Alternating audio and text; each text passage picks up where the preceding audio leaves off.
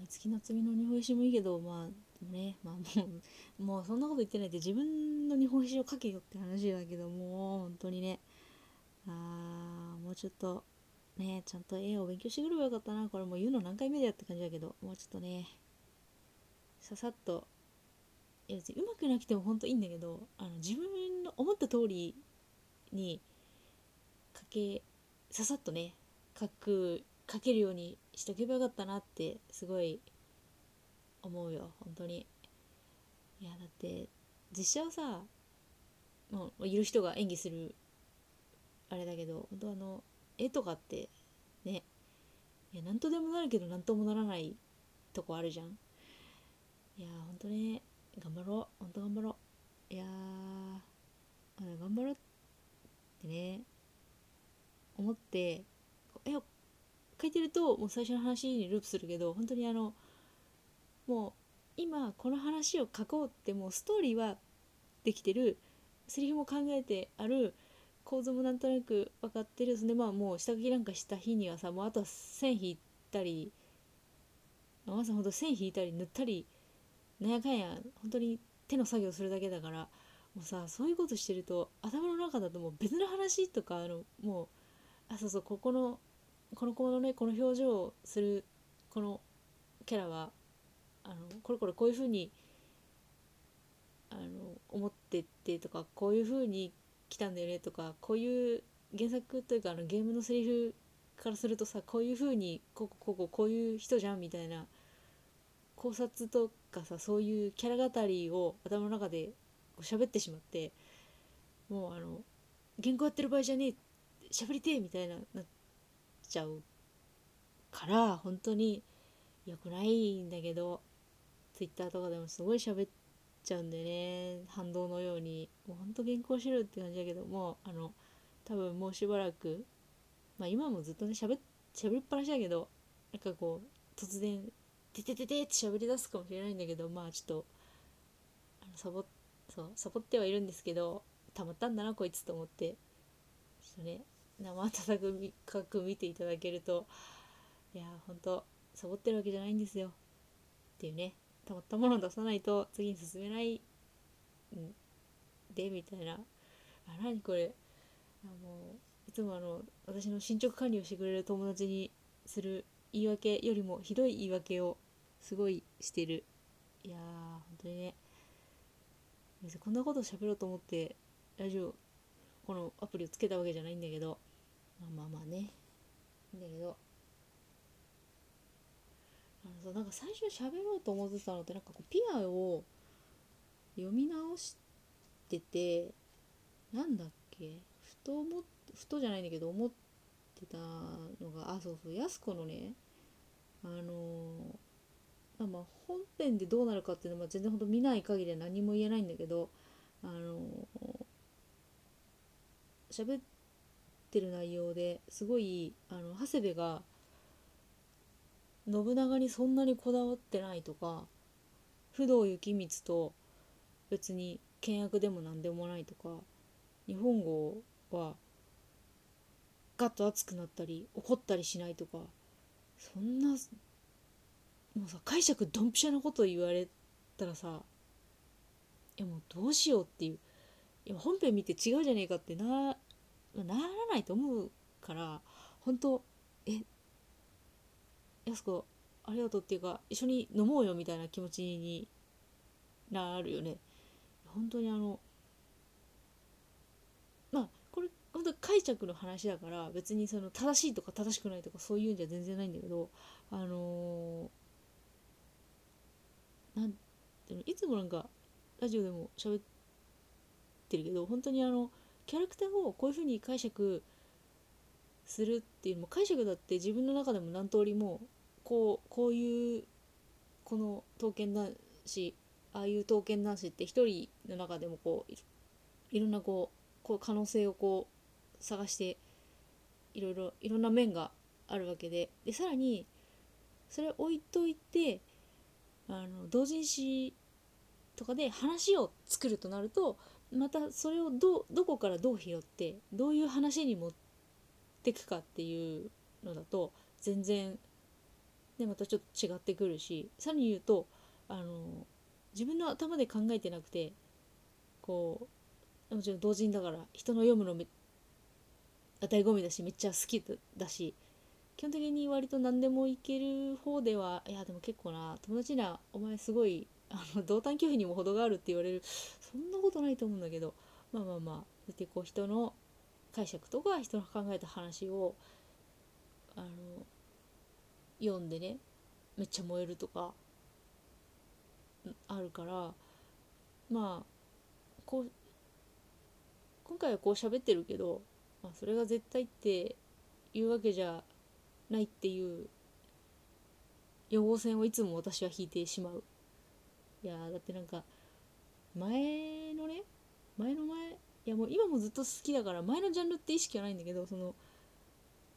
うやってツイッターとかサイトの頃なんだけどとかベラベラやっぱりねベラベラこうやって喋ってたんですよ。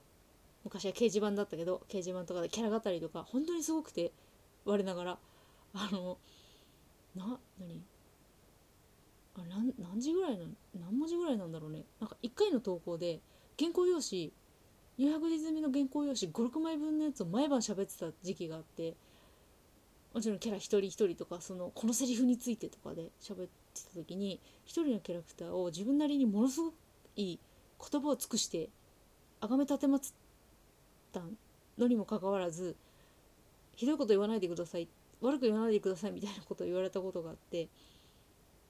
まあ本当受け取り方って人それぞれだなって思ったし、なんかこうそれがさ正しい正解かどうかまた、ね、別の話だから、まあ、面白がってくれりゃそれでいいのにさって思ったのがあるから、ついつい自分で喋るとき自分は結構断定口調でお前らもそう思うだろみたいな感じで喋っちゃうから、結構予防線張ってるっていうか、本当ごめんなさいね、なんかこんなうるさいことを大声で言ってみたいな気持ちもね若干ありつつも、でも一番はこうやって喋るのが好きってことは、つまりお前らもそう思うだろって思いながら実は喋ってるとこあるから、まあ話半分以下ぐらいに聞いてくれっちゅうねところなんですけど、話今どこまで飛んだ、どこ行った、じゃあ自分の言い訳に終始して話の筋がどっか行っちゃったよ。なんだっけ、そう安子本丸のキャラ解釈がすげえ合いそうっていう話なんだけど、前からね結構本当にツイッターでもずっと言ってんだけど、長谷部と不動の回想がさ、まあなんかあれ見るとっていうかどうなんだろうね、不動と長谷部が常にこうギャイギャイやってるのかなっていうのは、まあ全然なんかね、でも二次創作とかで結構そういうのは見た覚えはあるんだけど、自分の中だと全然そんな感じしなくて、